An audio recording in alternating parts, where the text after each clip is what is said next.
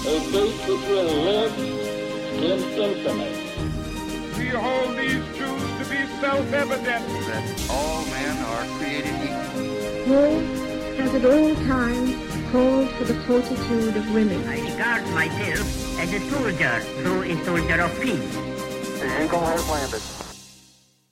Welcome to the Today in History podcast, where you learn about an event that occurred today, February 7th, from history. Today's episode is titled, Full US Cuba Embargo is Announced. On February 7, 1962, President John F. Kennedy issues an executive order broadening the United States restrictions on trade with Cuba. The ensuing embargo, which effectively restricts all trade between Cuba and the United States, has had profoundly negative effects on the island nation's economy and shaped the recent history of the Western Hemisphere. The embargo was the result of a rapid decline in U.S. Cuban relations. Though Fidel Castro's revolutionaries had deposed a government backed by the U.S. in 1959, the new Cuban regime initially sought a friendly relationship with its most powerful neighbor. Castro undertook a goodwill tour of the states and spoke excitedly of greater regional cooperation, but the Americans remained skeptical, fearing that he was a communist. The following year, President Dwight D. Eisenhower barred American companies from selling oil to Cuba, prompting Castro to nationalize all three American oil refineries on the island.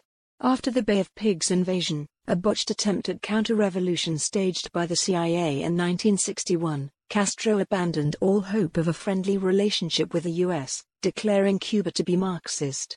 The diplomatic situation grew icier and icier, leading Kennedy to broaden the embargo. The embargo has lapsed several times, notably under Presidents Jimmy Carter and Barack Obama. As a result, it has become easier for Americans to legally enter Cuba, although travel is still restricted, and some American agribusinesses are allowed to sell to Cuba.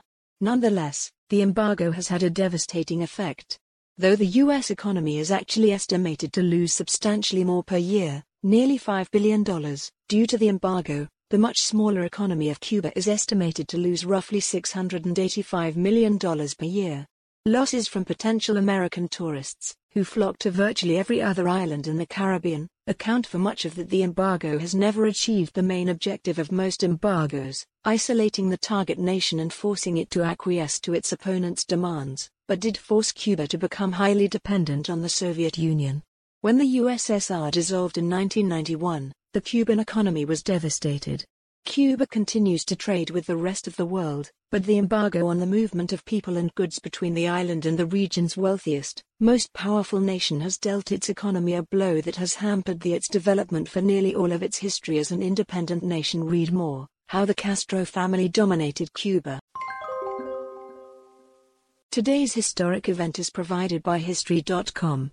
You can find a link to the article in the show notes. Help support the podcast by rating us on your favorite podcatcher, or support it on Patreon by visiting patreon.com slash autopod. Thanks, and tune in tomorrow for an all-new episode of Today in History.